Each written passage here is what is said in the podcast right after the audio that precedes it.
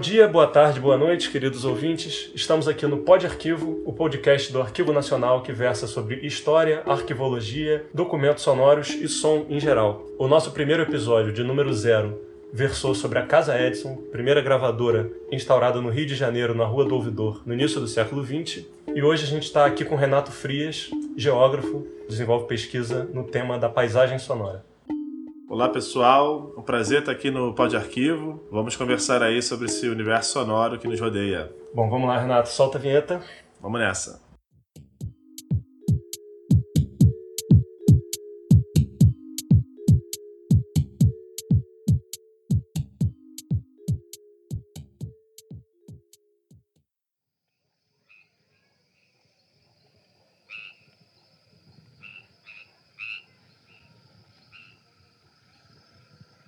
Que, isso que a gente estava ouvindo? Era sapo? Você já gravou sapo por aí, Renato? Nunca gravei sapo, não convivo muito com sapo. Vivo na cidade, bem longe do mato. Gosto de mato, mas sapo não é. não costuma ser meu vizinho. Pois é, mas eram os vizinhos da Berta Lutz. A Berta Lutz, é, para quem não conhece, bióloga e muito importante na história do feminismo brasileiro. A gente tem um acervo aqui no Arquivo Nacional que é o Fundo Federação Brasileira pelo Progresso Feminino segunda-feira, 8 de março de 1971, vamos tentar fazer uma série de gravações subsidiárias ao projeto do livro sobre o histórico do movimento feminista brasileiro, a ser publicado pela Federação em homenagem aos seus 50 anos de existência. Criado pela, justamente pela Berta Lutz, Muita gente conhece o trabalho dela no campo da defesa dos direitos das mulheres, ela foi deputada e também era bióloga. A gente mesmo aqui no Arquivo Nacional se surpreendeu ao tratar do acervo dela com muitos sons de gravações de sapos. Um trabalho bem interessante, pode soar estranho para quem está acostumado com um arquivo mais tradicional de discursos e músicas, é, mas a gente está aqui com o Renato hoje para falar sobre paisagens sonoras. É. Eu acho que a gente tem essa, essa tradição, né? Na, não sei se na arquivologia, mas na história e na, falo aqui pela geografia também, a gente trabalha muito com documento fonográfico como o documento verbal de depoimentos, o conte conteúdo do texto geralmente é o que importa para a gente. E você vê que, na verdade, você tem um registro aí, por exemplo, do que a gente vai poder chamar de paisagem sonora também, de um som ambiente, no caso, é o som dos sapos, lá da área onde ela estava estudando. Então, o arquivo sonoro é, é, pode ser muito maior do que simplesmente registro verbal da voz, do texto, né? E a gente está falando de paisagem sonora, e eu não sei se isso está muito claro para todo mundo do que a gente está falando. O conceito de paisagem já dá uma dica boa do que, que a gente está falando, né? Pois é uma boa analogia. Pois é, porque quando a gente fala de paisagem, geralmente a gente pensa em algo visual. Pensa, por exemplo, na vista que a gente tem de uma janela, a gente pensa numa tela que foi pintada por um pintor, a gente pensa no registro fotográfico, a gente pensa na dimensão visual do mundo, né? Aquilo que a gente consegue ver a partir de um ponto de vista. Então você falar de paisagem sonora parece subverter um pouco essa ideia original é, do conceito, né? Que é importantíssimo, por exemplo, nas artes visuais, mas que a arquitetura também se apropriou bem e, obviamente, a geografia também há muito tempo tem uma tradição de estudo da paisagem. Agora, já tem pelo menos uns 40, 50 anos aí que a paisagem sonora, ou no termo original em inglês, soundscape, tem despertado interesse de pessoas de muitas áreas, né? Pois é, na preparação desse podcast de hoje, corri atrás de alguns livros que falavam sobre o tema e um que é de um cara que parece que é um fundador da área, ou pelo menos com muita importância na consolidação desse conceito de paisagem sonora, é o Murray Schaeffer que é, se não me engano, é ambientalista, né? muito formado naquele contexto da ecologia dos anos 70 e também compositor. Ele era músico, era professor de música, um sujeito que estava preocupado com o som para muito além das salas de concerto, tinha uma preocupação, na verdade, com isso que a gente está chamando de paisagem sonora. Foi ele que fundou, na verdade, o conceito, né? ele que destrinchou isso no seu livro original Soundscape, traduzido aqui para o Brasil como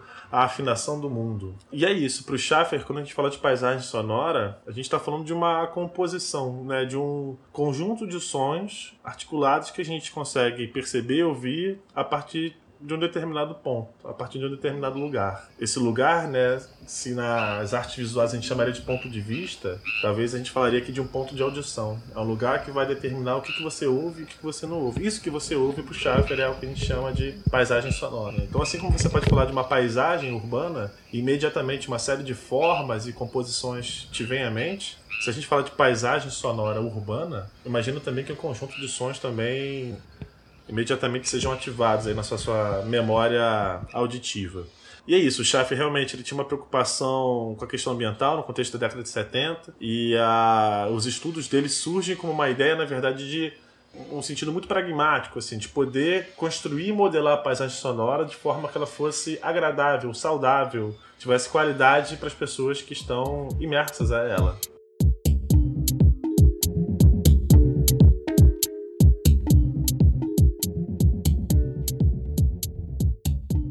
A, a, perspectiva dele é muito em cima disso ainda. É a ideia de poluição sonora, né? De que o, a gente tem um ambiente sonoro saturado de sons, principalmente nas grandes cidades, era uma preocupação do Schaffer. Não à toa ele vai falar, por exemplo, de treinar a escuta para aprender a isolar e a, a, isolar os sons que seriam inúteis ou né, desagradáveis. Ele vai falar sobre uma paisagem sonora low-fi ou de baixa definição, que seria essa paisagem sonora das cidades, onde você tem dificuldade de distinguir quais são os sons né, que estão sendo emitidos ali, tamanha novamente saturação de sons nesse ambiente. E aí ele vai propor tanto né, possibilidades da gente desenvolver nossa escuta de forma a alcançar o que ele chama de clara audiência, né, uma escuta atenta e refinada do som, quanto também vai provocar planejadores urbanos, engenheiros, administradores a pensarem a cidade também a partir dessa perspectiva do som, né, de como é que a gente pode gerar uma cidade com uma paisagem sonora não de com som de baixa definição, mas de alta definição, hi-fi. E essa escuta afinada, essa escuta mais atenta que o Murray Schaeffer propõe, como você vê isso hoje em dia? A gente tem é, exemplos disso, desse cuidado com uma construção de uma paisagem sonora seja mais afinada, alguma coisa nesse sentido? Quando a gente fala a partir do, da perspectiva do indivíduo que está ouvindo a paisagem sonora, eu acho que uma estratégia que as pessoas utilizam hoje, e que não era possível na década de 70, quando o Schaffer escreveu, é a utilização de fones de ouvido.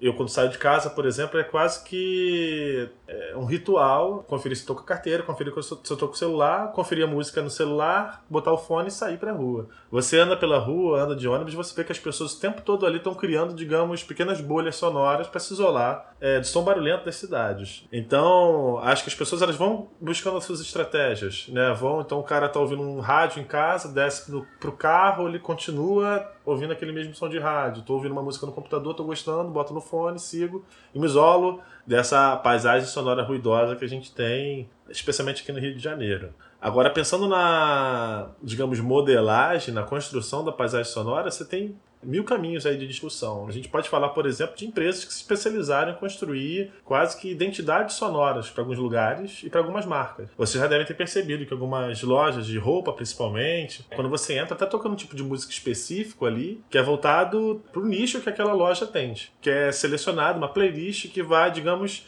convergir, ou então, para usar um termo aí da acústica, vai entrar em sintonia, né? Ou vai estar em consonância.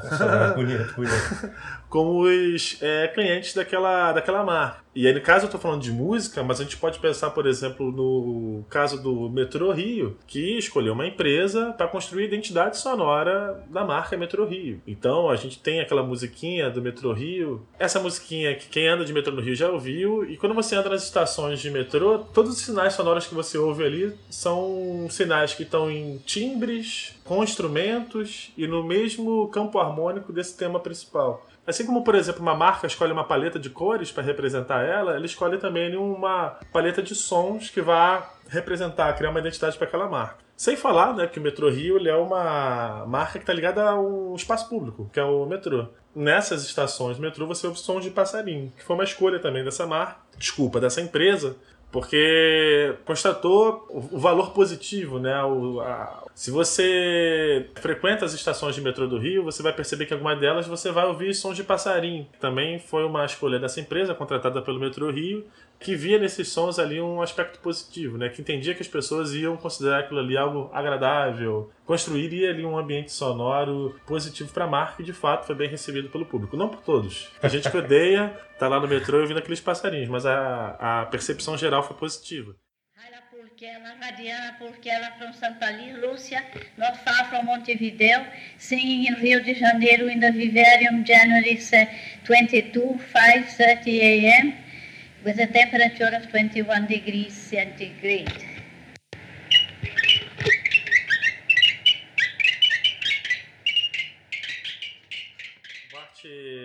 Do mercado, por exemplo, você tem iniciativas como essa, né, de construção de identidade sonora de marcas que se confundem com a identidade de alguns lugares. E a gente também tem medidas por parte do, do Estado. Estava falando em modelagem da paisagem sonora, mas a gente poderia falar também de uma política da paisagem sonora. A resolução de conflitos, por exemplo, ligados ao som, muitas vezes acaba originando leis, por exemplo, como as leis de silêncio. Você tem capitais como Belo Horizonte, São Paulo, que tem leis voltadas para o controle do ruído, da poluição sonora, principalmente em bares e estabelecimentos comerciais. A gente teve um caso importante aqui que foi o VLT, né? O VLT do Rio de Janeiro não faz barulho e se pensou muito sobre a possibilidade de causar acidentes, porque as pessoas não sabem que tem um VLT passando.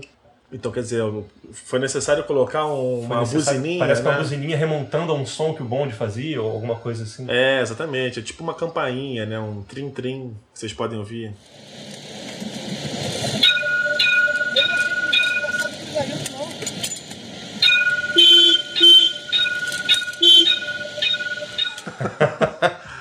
Eu falei das leis de silêncio, né? Que é o melhor exemplo, acho, do Estado é, assim, ações que o Estado tem para controle e regulação da paisagem sonora, mas às vezes você pode falar até de intervenções diretas no espaço público, como foi uhum. o caso recentemente da proposta de cercamento da Praça São Salvador, porque queria se coibir o acesso das pessoas em determinado horário por conta do barulho gerado pelos é, frequentadores da praça depois de 10 horas. Primeiro se falou em fechar os bares a partir de uma hora, para que as pessoas dispersassem, e depois se falou em cercar a praça. Como é que você controla a paisagem sonora nesse caso? Controlando os usos do espaço público. Outro exemplo que a gente pode dar também é, não sei se você lembra, mas uns coisa de 6, 7 anos atrás foram instaladas placas de acrílico nas laterais da linha vermelha e da linha amarela. Isso na iminência da Copa do Mundo e com a vinda dos Jogos Olímpicos, é, se discutiu muito se aquilo ali não seria um projeto para ta, né, tapar a fachada das favelas. Eu lembro que na época se fez uma pesquisa com os moradores, né, mais de 70% dos moradores acreditavam que aquele, aquelas placas de acrílico tinham sido feitas justamente para tapar a paisagem mesmo visual da favela. E bem, muita gente questionou isso também na época, né?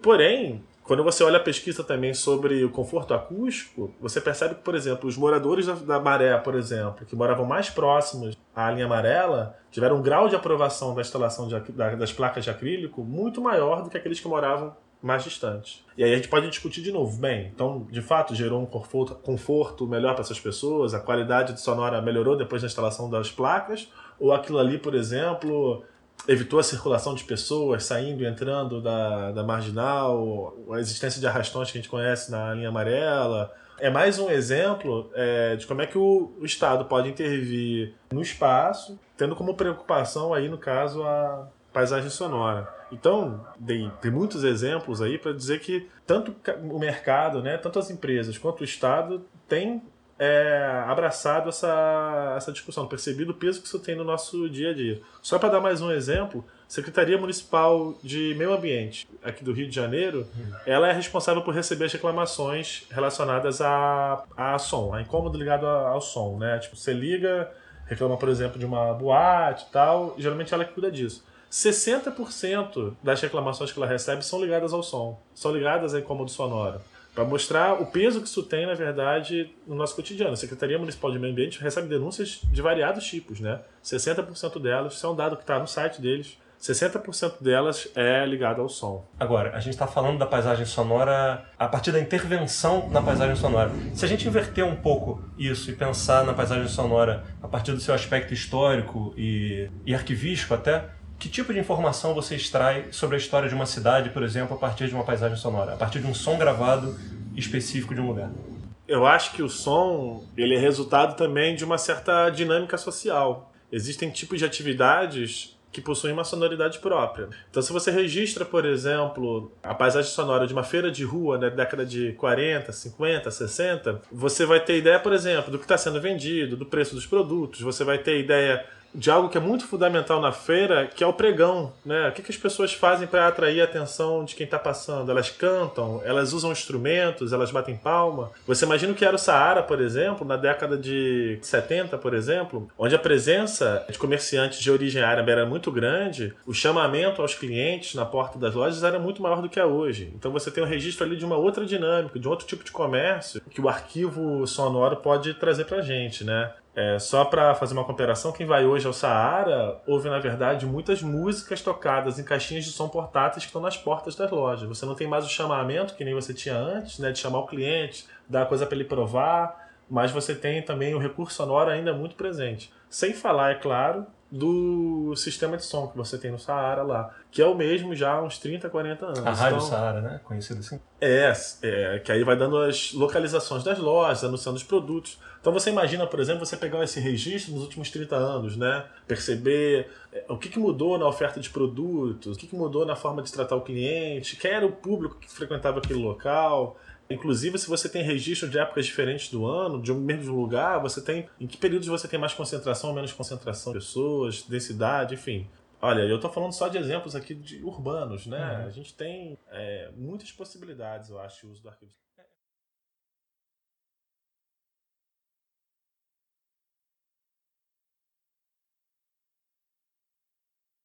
Eu queria ler um trechinho aqui do Murray Schaeffer que fala justamente, dá uma boa dica para um historiador de hoje, não acostumado ao uso da fonte sonora como fonte, de como utilizar, de como utilizar fontes paralelas às suas fontes escritas, etc. Está no Afinação do Mundo, página 25. Sempre procurei ir diretamente às fontes. Assim, um escritor só é considerado fidedigno quando escreve a respeito de sons diretamente vivenciados e intimamente conhecidos.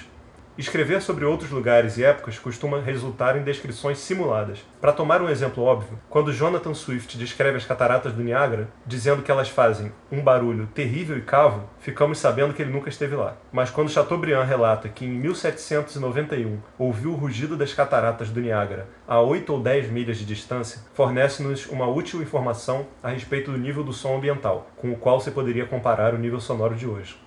E mais um trecho que tem a ver com isso, também na página 25, logo em seguida. Um talento especial permitiu a romancistas como Tolstói, Thomas Hardy e Thomas Mann capturar as paisagens sonoras de seus lugares e épocas. E tais descrições constituem o melhor guia disponível na reconstrução das paisagens sonoras do passado. Aí tem a limitação técnica, né? A capacidade que a gente tem de registrar o som ela é muito recente comparada, por exemplo, à pintura né, ao registro visual, né?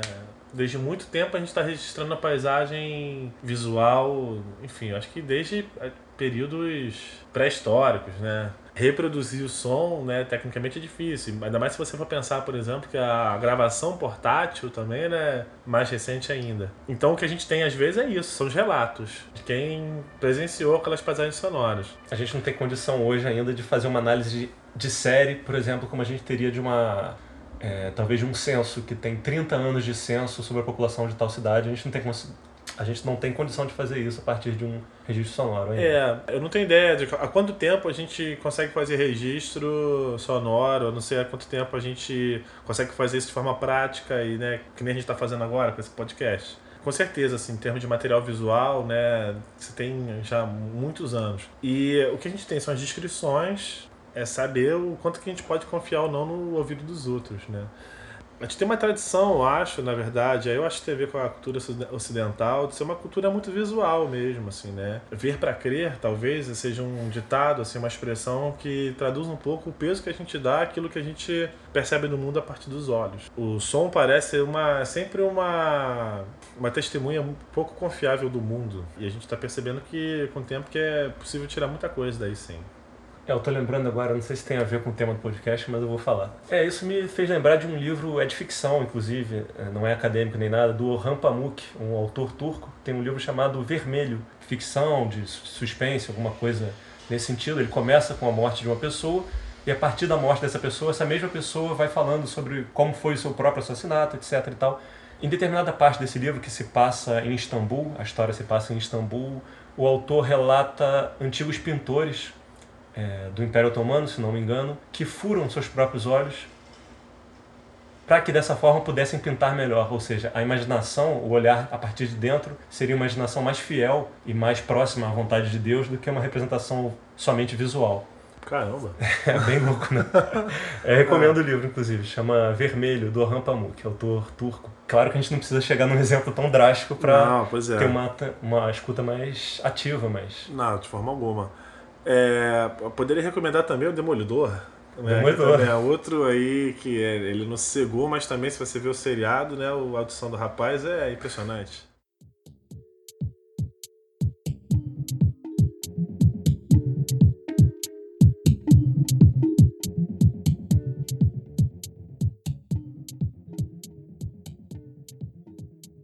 Quando a gente pensa no registro da o registro sonoro como registro histórico, né? Pode pensar de, como um registro de uma história não só de uma sociedade, de um grupo humano, mas, por exemplo, você avaliar a evolução da biodiversidade numa determinada área, por exemplo, é super possível de se fazer isso, é, fazer uma sequência histórica sonora que permite perceber essa evolução, né? Ao longo de um ano, por exemplo, perceber a dinâmica de chegada e saída de pássaros, períodos reprodutivos, já que também os cantos, né, os sons emitidos pelos animais também tem a ver com o seu ciclo de vida, é, os diálogos aí entre estudo do som, paisagem sonora e a história são muitos, inclusive não só da história, digamos, com H maiúsculo das sociedades humanas, mas uma história natural, né, uma história ambiental pode-se também beneficiar muito do tipo de, de fonte que é, são as fontes sonoras. Eu fico imaginando como é que deve estar, por exemplo, a paisagem sonora desse mesmo local que a Berta Lutz visitou, foi o que na década de 70? Não sei se a gente deve estar ouvindo sapo ainda lá, né? Betrópolis de lá para cá vira uma outra cidade. Mas é. a gente pode ouvir os sapos a partir do fundo Federação Brasileira pelo Progresso Feminino, que está no Arquivo Nacional. Se não fosse o Arquivo Nacional, esses sapos não seriam lembrados. Né? Olha só, hein? Propaganda Pareceu... de grátis. Maravilha. A gente aqui no acervo do Arquivo Nacional, a gente tem mais músicas, como eu falei no início, mais músicas e discursos. Isso constitui paisagem sonora também? Isso é uma pergunta controversa. Porque, na verdade, o conceito de paisagem sonora é controverso também. Você sai de paisagem para paisagem sonora, senão é uma transposição simples. Como eu disse, a ideia de paisagem está muito carregada de do aspecto visual da paisagem, né? Então, quando você pergunta assim, por exemplo, um quadro, uma tela pintada é uma paisagem necessariamente? Não, né? Você tá, pode pintar tá pintando, por exemplo, natureza morta. Você pode estar tá pintando. Bem, para ser mais claro, tudo vai depender da definição de paisagem que você tem. Tudo vai depender do, de como você pensa a paisagem antes de pensar em paisagem sonora. Eu, na verdade, não tenho resposta pronta para isso, assim. A gente tem lá N discursos de prefeito inaugurando praça, Getúlio Vargas em São Januário, em 1943, comemorando o Dia do Trabalho, e aí no fundo tem a galera ah", gritando. Uhum. A gente tem N discursos desse tipo vereadores dando palestra ou a própria Berta Lutz fazendo palestra. Além do conteúdo em si, do conteúdo das palestras, das falas, das inaugurações, você tem o fundo sonoro disso, né? Seja palmas, seja aqueles apupos, né? É, muito bem, meu prefeito e tal.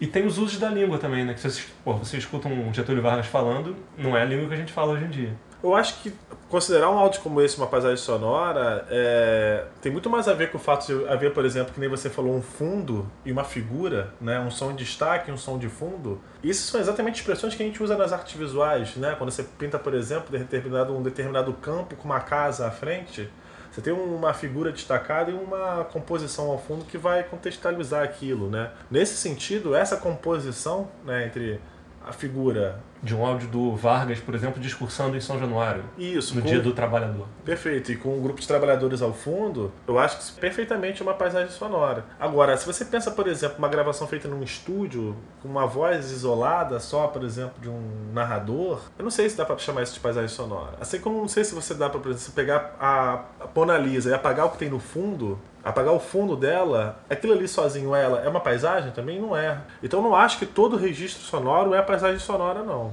Eu acho que a ideia de que é, é um som construído em um ambiente, né? a ideia de ambiência, eu acho que ela é fundamental para pensar a paisagem sonora. Quando a gente fala de composição, por exemplo, aí nesse caso, a gente está falando de um conjunto de sons posicionados. Né? Composição é um conjunto de posições.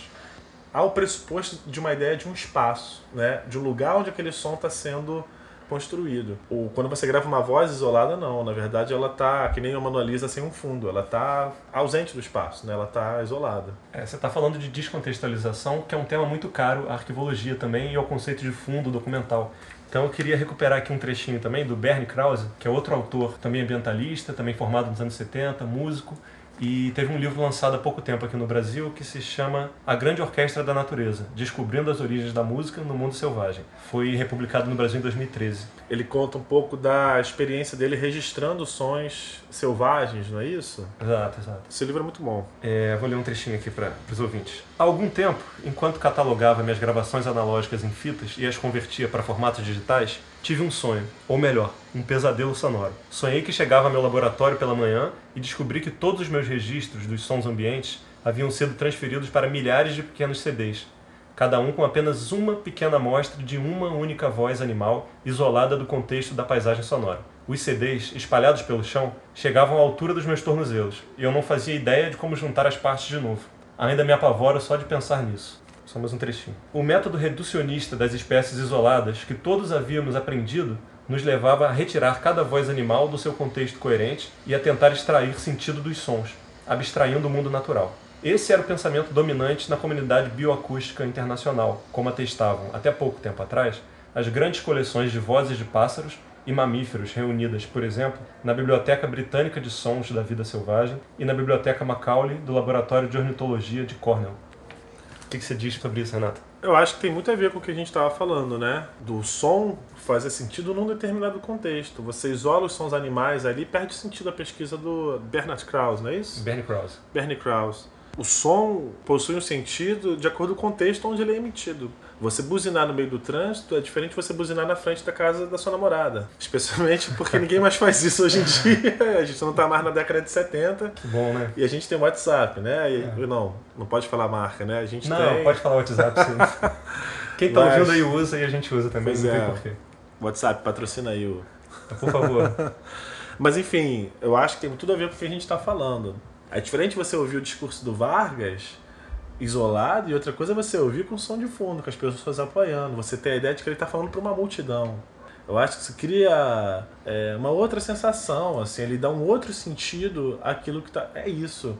O contexto ele dá um sentido ao som, né? Então, se você isola o som animal do contexto natural, se você isola o som do Vargas do contexto ali social onde ele está sendo emitido, perde sentido. Até porque seria bastante distópico você imagine um Vargas ou qualquer presidente do futuro reproduzindo o seu discurso gravado em estúdio através das caixas de alto-falante de um estádio. Bem, isso não está muito distante de acontecer não, né? Ou isso já aconteceu? Não sei. Usos e memórias também, né? A gente pode pensar nas paisagens sonoras enquanto memórias, uma discussão entre cidade, memória, espaço, né? um território muito fértil para os geólogos. Com certeza. Eu acho que boa parte da experiência que a gente tem dos lugares né, da lembrança que a gente tem deles tem a ver com o que a gente sentiu, né, com a nossa experiência sensorial, assim. Existe aquela catedral metropolitana de Petrópolis, né, que é uma das paisagens mais conhecidas de Petrópolis, né, que você tem, um, por exemplo, um passeio de escola para Petrópolis, as criançadas lá, as crianças vão todas sentar ali nas escadas, vão tirar foto. Mas uma lembrança forte que eu tenho das viagens que eu faço para Petrópolis é o som da, da catedral, né? Quando você entra e você percebe a acústica, é muito forte aquilo. Eu lembro também uma vez, uma viagem, que eu senti cheiro de é, amendoim torrado, e imediatamente me veio a imagem da Uruguaiana, assim. Então, existe uma relação entre som, aroma, clima e lugar. Né? Existem sons que nos remetem a lugares específicos mesmo. Eu penso, por exemplo, um troço que desapareceu das praias do Rio de Janeiro, mas que era muito comum na década de 90, os vendedores de bala e biscoito, eles usavam uma plaquinha de madeira com um pedacinho de metal preso a ela e eles ficavam balançando aquela placa. Você chegou a. Claro. Lembra disso? Lembro. Pra, pra mim, isso é um som que se eu ouço hoje, eu, eu imediatamente vou pro ambiente da praia, ou de engarrafamento, né? Que era onde eu E via. engraçado que provavelmente isso já foi infernal pra gente, hoje Já é saudoso. foi, né? né? E hoje é saudoso. Ah, vou falar um negócio aqui, vocês vão pensar num lugar e num espaço específico. Vulvuzela, né? Você fala, pega os sons de Vulvuzela, você... África do Sul 2010, né? Então, totalmente, eu acho que o som, ele... Em Ativa- à à- à Vuvuzela aí, porque tenho certeza que encheu muito o nosso saco aqui né, em 2010. Muito. E sobre uma participação ativa em relação à paisagem sonora, eu lembro que surgiu um plugin para você instalar no seu computador de forma que as frequências específicas da Vuvuzela fossem retiradas da sua Ah, transmissão. Ou Pô. seja, você podia ver o seu belíssimo jogo Brasil e vamos dizer algum jogo qualquer lá. É, Brasil e Holanda? é, Brasil e Coreia do Norte, aquela belíssima pelada que a gente viu no início do, da Copa do Mundo, sem o som da Vuvuzela. Entendi, é. Pois é, e, e hoje é uma coisa cômica, que se você ouve, você vai lembrar da, da Copa. Então, sim, eu tô dando um exemplo, a gente tá falando de um exemplo engraçado, mas eu acho que o mais óbvio é a música, né? É, Eu acho que a música, ela muitas vezes te remete a um tempo, né? Você pensa, por exemplo, nas músicas que você ouvia na adolescência, nas músicas que você ouvia com alguém que você gostava, na música que seus pais gostavam. A música eu acho que ela é evidente nesse sentido. Agora, outros sons também podem, né? Eu acho que, por exemplo, quem vive muito tempo, por exemplo, em área rural, se muda para área urbana, sente saudade de alguns tipos de sons que são típicos daquela área, né? Daquele lugar. Sem falar na nossa língua também, é, você pensa, por exemplo, para um estrangeiro, onde os sons dos instrumentos, ou a língua, o sotaque, é, remete ele a um local específico, né? a, um, a um território específico, a um lugar específico. Então acho que o som tem sim esse poder de ativar memórias tanto de um tempo quanto de lugares é, específicos. O som da cuíca, né? Um som bem específico e para as pessoas que vêm de fora e conhecem o Brasil e ouvem pela primeira vez o som da cuíca. Eu já experimentei isso com amigos vindo de fora diversas vezes. Olhar para uma roda de samba, ouvir de repente aquele som e falar, pô, de onde que tá É. saindo esse diabo desse som? E é um troço muito. Pra gente é natural, assim, o som da cuíca, né? Eu acho que ao longo do ano a gente tem um roteiro sonoro, assim, que é o roteiro do. é, das festas, assim. Então você tem o verão carnaval com as marchinhas, você tem depois festa junina, você tem Natal, eu tô pensando aqui de cabeça, mas você, anda pela cidade, as lojas, os comerciais, então, né? Você tem lá o Carnaval de Ofertas, depois você tem o Arraiá dos Preços Baixos, aí depois você tem o Natal, não sei. Assim como a publicidade ela vai utilizando esses jargões e recursos visuais, você vai utilizar também o som para criar um ambiente, assim, né? A paisagem sonora é fundamental para te colocar naquele lugar naquele tempo.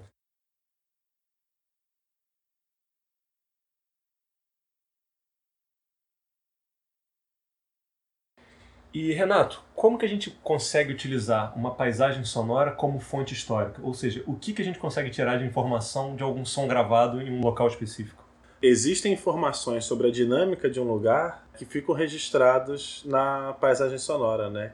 Produzem uma sonoridade específica. Por exemplo, o carnaval, se você faz o registro, por exemplo, em dois, vamos pensar numa temporalidade de um ano, você faz registros em dois momentos diferentes, você vai ter duas paisagens diferentes. Assim como eu imagino, por exemplo, se você registra o som da Avenida Rio Branco hoje e pega um registro de 50, 60 anos atrás, você tem aí, por exemplo, registro na, do fluxo de pessoas, registro do tipo de automóvel ou tipo de transporte que se utilizava. A própria morfologia do lugar afeta a forma como o som ressoa. Então você tem mais ou menos reverberação. Você, por exemplo, sabe mais ou menos se você está falando de um lugar estreito, de uma rua larga. É claro que nem tudo isso é possível de ser percebido numa gravação. Isso vai depender muito da qualidade é, do material, da pessoa que está gravando mas são elementos que marcam ali a identidade, a vida de um lugar e que podem estar registrados no som. Eu estou dando alguns exemplos urbanos, mas pega, por exemplo, o exemplo da bióloga que a gente citou no começo do programa. Você tem o registro de uma paisagem sonora de um lugar específico ali que provavelmente hoje é outra já, né?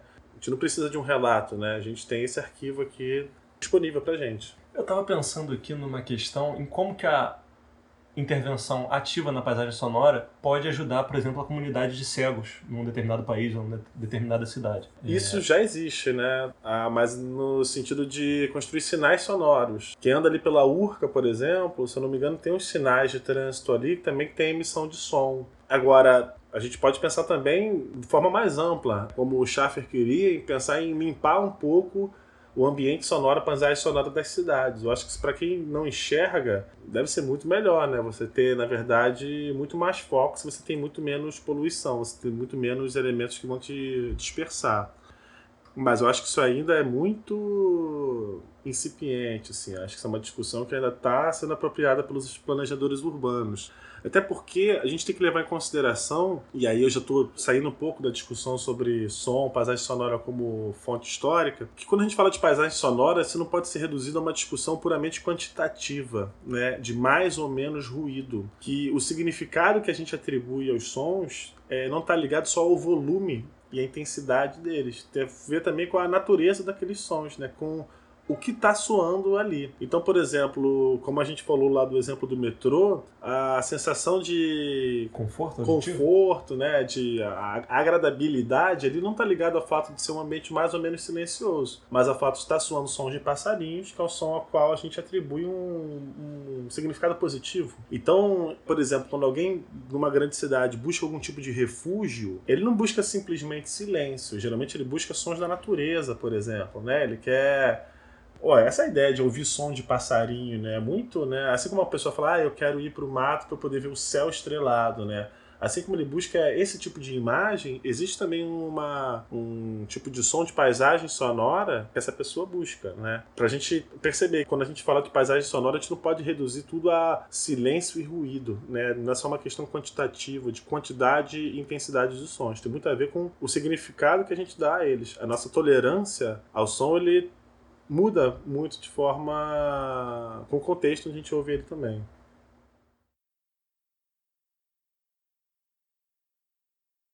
A paisagem sonora como memória foi uma questão que a gente conversou anteriormente é, e a gente pensou muito sobre isso na elaboração desse podcast. Aí eu pessoalmente fiz um post numa rede social, que vocês não sabem qual é. Livro. Livro.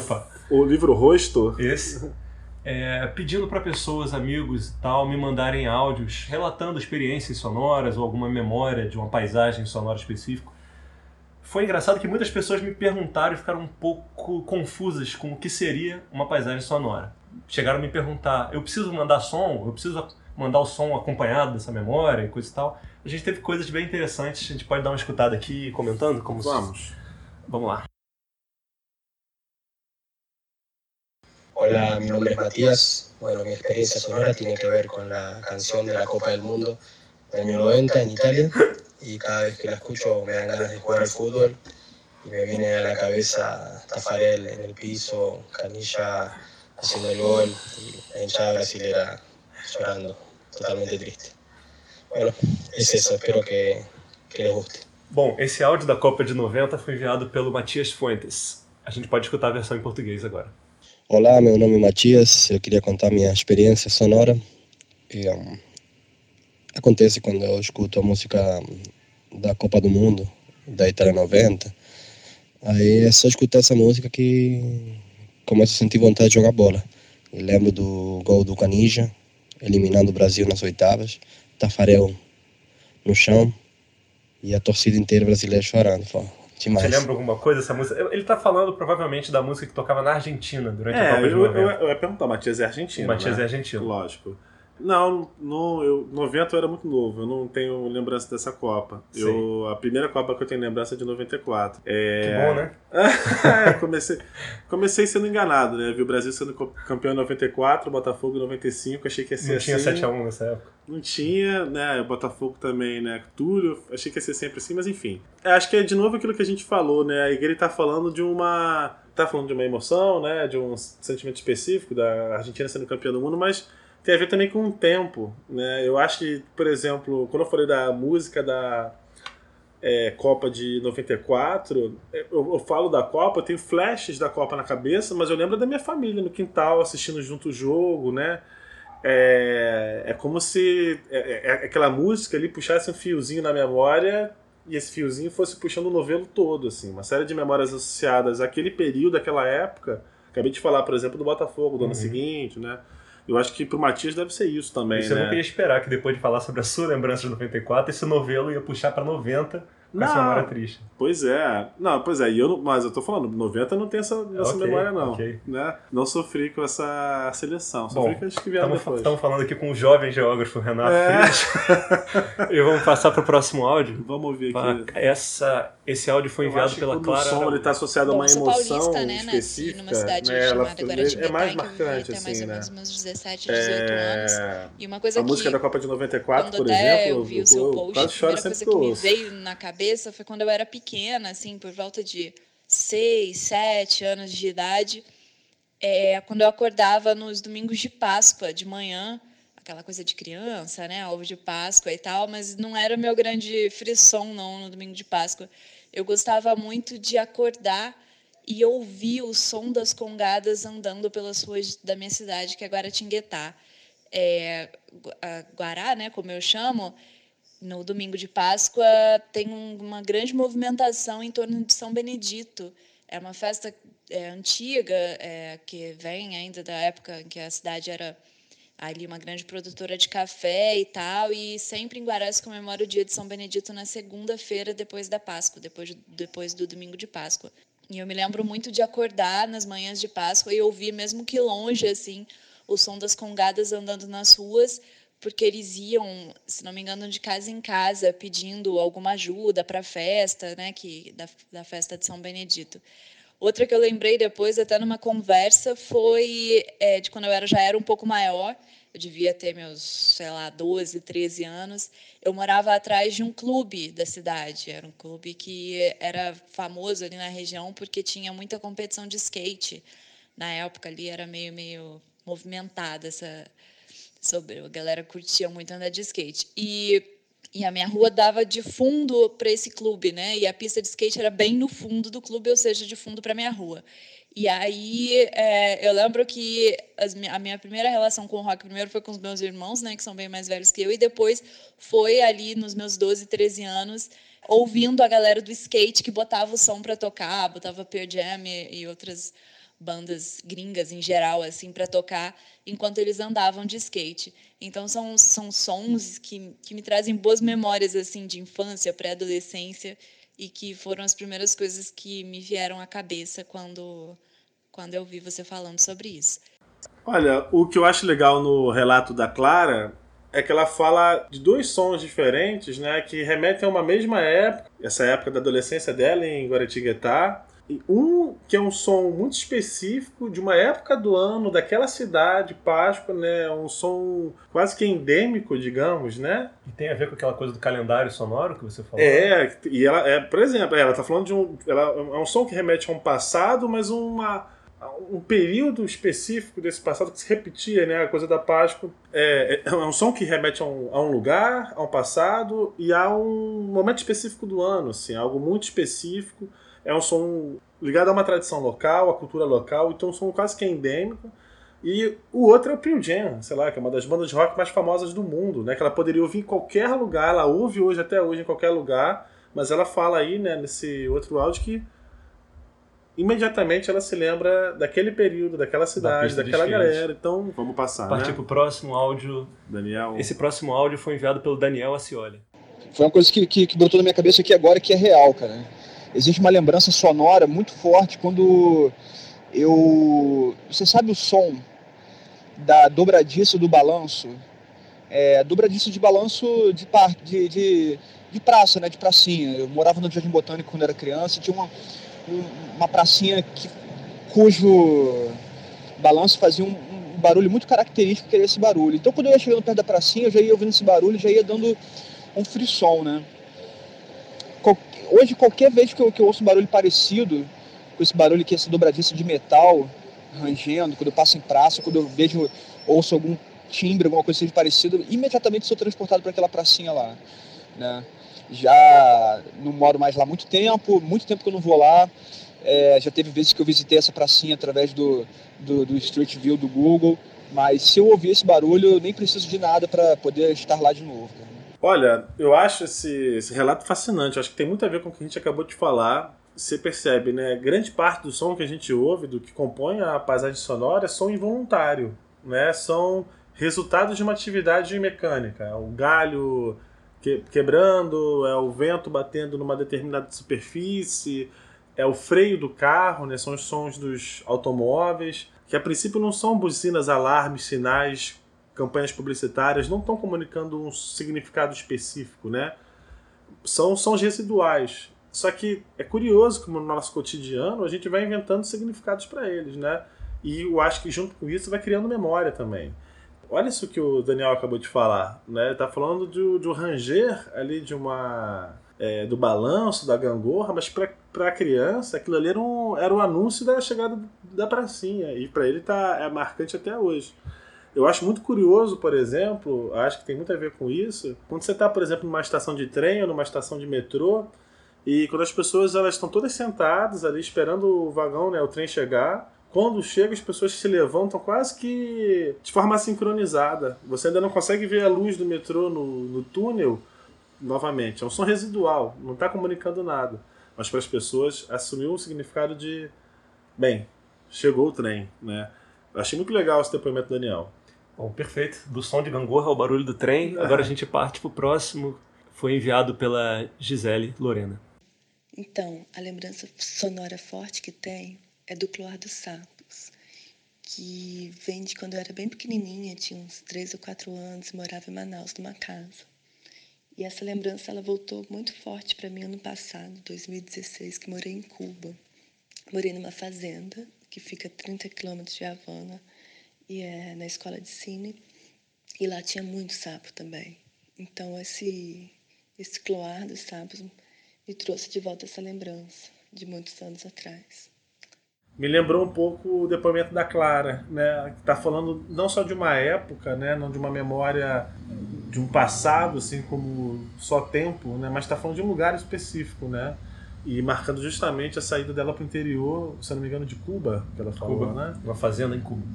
Isso, muito legal. E curiosamente os sapos, novamente, né? Eu acho que tem isso, assim, eu acho que quando a gente. Quando, são sons que são raros no nosso cotidiano e a gente ouve eles só num lugar específico, a tendência é que a gente faça esse tipo de associação, né? Eu, por exemplo, assim, qualquer lugar que eu ouço um som de procissão, eu lembro imediatamente da rua onde eu morava com meus pais, no Meier, porque era lá o único lugar que eu via procissão e todo ano eu via. Né? E era muito forte aquela imagem das pessoas passando de noite, com as velas acesas, cantando todas juntas. Então, qualquer procissão que eu vejo no mundo é procissão barra procissão na rua Adriano Meyer. É impressionante como os relatos enviados, a maioria deles tem a ver com a infância das pessoas. O que me leva a pensar, será que a gente está mais aberto para ouvir? Na infância? Na infância. Olha, eu não sei. É, será que a gente se acostuma muito, né? De repente, né? Se deslumbra menos com o mundo. Aí não sei. Bom, aí já estamos saindo muito da arqueologia da história. Vamos voltar. Vamos voltar. Para o próximo áudio. Esse relato quem nos enviou foi o Luiz Felipe e ele é um pouco diferente dos demais por ser um contexto bastante pesado. Vamos lá. Depois que me formei na faculdade de História, na UFRJ, fiquei um ano, dois, um ano, um pouco mais de um ano naquele limo que você não está nem bem formado, falta só a dissertação e você não sabe o que mais ou menos que é da vida. E eu voltei a trabalhar no IPUR nessa época. E eu coordenava, junto com, com mais dois amigos, é, um projeto de pesquisa sobre mercado imobiliário nas favelas, em algumas favelas do Rio de Janeiro. Era recorrente também, em algumas favelas, a gente passar por situações de, de tiroteio, de invasão. E o nosso maior medo não eram nem os traficantes, era medo da polícia. Era muito medo da polícia. Teve uma situação especial que eu estava com o meu melhor amigo em Vigário Geral, bem na divisa entre duas comunidades que tem um histórico de violência gigantesco, que é Vigário Geral e Parada de Lucas, na rua 11 Unidos. A rua era totalmente árida, deserta, quase ninguém circulava por lá. É uma área meio decadente pela lógica do mercado imobiliário da comunidade. E numa tarde, eu estava com o Vasco nessa rua quando rolou uma invasão, que a gente não sabia muito bem se era invasão da polícia ou se era invasão dos traficantes da favela rival. E nisso a gente estava exatamente no meio da rua e tinha um grupo de um lado entrando com alguns carros e outro grupo respondendo armado na nossa retaguarda. É, foi o tempo da gente sentar no chão, botar a prancheta, não sei porquê, na direção da cabeça, ou abafando o som, e ficar no meio do tiroteio. E o tiroteio incessante. Eis que uma senhora, praticamente uma santa, olhou, não sei por onde, e a gente naquela situação abriu o portão e mandou a gente correr para dentro da casa dela. Enfim, é, eu acho que qualquer garoto, sei lá, que mora no Catete, perto de Santo Amaro, é, mora em Copacabana, perto do Pavão Pavãozinho, enfim, escutou em um ano de vida o que eu já escutei de tiroteio a vida toda, até aquele momento. Bem, eu acho que o tiroteio, junto com o barulho do mar, eu acho que tá entre as top 10 paisagens sonoras do Rio de Janeiro, né? Eu falando de forma é, leve, aí um assunto que na verdade é, é, pesado. Mas o som tem esse caráter omnidirecional, né?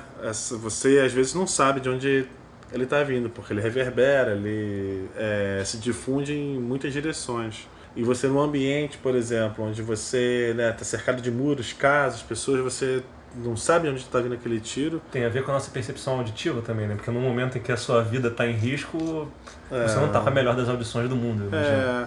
E ele, você fala que é engraçado que ele fala assim, não, eu botei a prancheta na... Na cabeça para me proteger. E para abafar o som, Sim. né? E que engraçado. Bem, ainda bem que abriram o portão para ele, né? Porque realmente a situação. É, a gente agradece aqui, fica nosso agradecimento para essa senhora, que o Luiz Felipe chama de santa, que botou eles é. para dentro e estão bem vivos até hoje. Queria aproveitar, inclusive, é, isso me lembrou uma reportagem que foi feita pelo jornal comunitário A Voz das Comunidades, que eles pegaram uma gravação de um tiroteio no Complexo do Alemão e reproduziram para as pessoas nas ruas do Rio perguntando para onde, onde que era aquele lugar que elas estavam vindo na gravação. E as pessoas falaram Síria, Oriente Médio, né? Na verdade, tá falando de um lugar ali do lado, de onde elas moram. Então, é, é, é para a gente pensar também nessa associação que a gente faz entre som, significado e lugar. Que tipos de som te remetem a que lugares? As pessoas estão vivendo numa cidade com tiroteio intenso. Acho que provavelmente as pessoas que não reconheceram que aquilo ali era Rio de Janeiro, no caso do Complexo do Alemão, talvez não tenham essa paisagem sonora presente no cotidiano delas, né? ou então não seja algo tão marcante. Houve um som de tiro muito mais nas reportagens que estão vendo da Síria do que no próprio quarteirão. Eu ouvi, só para complementar aqui, eu ouvi outro dia de uma amiga uma ressignificação daquela velha divisão da cidade entre Zona Sul e Zona Norte da seguinte forma: o rio que escuta tiro e o rio que não escuta tiro. É. Pois é, Agora, eu não vou. A gente vai poderia ficar muito tempo discutindo isso claro. aqui, né? Porque também dentro da Zona Sul e da Zona Norte a gente tem universos aí muito diferentes, né? E principalmente se você está pensando na distribuição da violência urbana. Mas vamos passar para o próximo áudio, vamos porque. Lá. Esse assunto é, é longo. É longo. O próximo áudio é da Rafa Sardinha, foi um dos mais divertidos que a gente recebeu. Oi, o vassoureiro! Tinha outro também maravilhoso que era na feira, que era na esquina da minha rua. É, a gente sempre chegava lá na xepa e o cara tava vendendo as folhas, né? Aí olha o som que ele fazia. Vem freguesa, vem freguesa! 50 na Matagal, 50 na Matagal. Está passando na sua rua o comprador de ferro velho, freezer velho, geladeira velha, ar-condicionado velho, Máquina de lavar velho. A minha mãe sempre dizia: Rafa, tá passando comprador de ferro velho. Tô vendo a hora que você vai me levar para lá, hein? Ela sempre falava a mesma coisa, era uma gracinha. Na real, isso é a minha nostalgia, porque aqui em Brasília, é, durante os três anos que eu tô aqui, não passava nenhum vendedor de rua. E quando eu vou para o Rio de novo, ali na Tijuca, no mesmo lugar, sempre passa o mesmo comprador de ferro velho. Vassoureiro também, eu morro de saudade do vassoureiro, gritando: olha vassoureiro. E aí acabou que eu mudei para um bairro mais popular aqui no Cruzeiro e rola um cara do quebra-queixo, que é maravilhoso. É o quebra-queixo! É o quebra-queixo! É o quebra-queixo! Olha, maravilhoso é. esse áudio. Rafaela Sardinha, diretamente de Brasília. É legal que ela consegue reproduzir não só o texto, mas a o tom, o ritmo, né, a entonação. Isso é fascinante no comércio ambulante, né? Isso é importantíssimo até hoje. Aqui no Rio, em algumas ruas, tem um, a Kombi do Ovo que passa falando ovos graúdos, ovos que a galinha chorou para colocar freguesa. Enfim, muito marcante que nesse daí que a Rafaela contou pra gente. Tem um artigo, um geógrafo alemão que fez um, um estudo na década de 40 sobre o comércio ambulante no Rio de Janeiro e tem um trecho que ele separa só para reproduzir é, os cânticos, né, os pregões dos comerciantes ambulantes do Rio de Janeiro. Eu não tinha o registro fonográfico ainda, mas ele tenta criar até uma classificação, aí o registro de uma de um aspecto específico do comércio ambulante do Rio de Janeiro da década de 40, né, que a gente acessa só através desses relatos. É, esse artigo está disponível online na Revista Brasileira de Geografia e a gente pode botar aí no link, não sei. Minha memória afetiva musical é de quando eu estava na sexta série no Colégio São Vicente, naquela Miguel de Frias. Tinha uma banda, é, uma banda de escola mesmo, de, daquelas, tipo dos Estados Unidos, não sei, que tinha uma música assim. Toda vez que eu tocava essa música, eu sabia, eu sabia que estava no final da no final da aula, né, que eu estudava à tarde, né? Era assim, pam pam pam pam pam pam pam pam pam pam pam para pa pa pa pa pa pam pam pam pam pam pam pam pam pam pam pam para pa pa bam bam baram pram bam bam baram pram bam bam baram pram pam pam pam pam pam pam bam baram pra pam bam baram pra Pam, pam, pam, peraí. Pam, pam, pam, pam, pam, pam. Memória afetiva musical, tô falando Cara, aqui com o camarada meu. Esse foi o Saulo, Saulo Andrade. O Saulo é jornalista sindical e é baterista também, né? Ah, deu pra ver o brá, que ele conhece. Uhum. Ah, muito bom. Legal ele ter tentado reproduzir né, a melodia e o ritmo.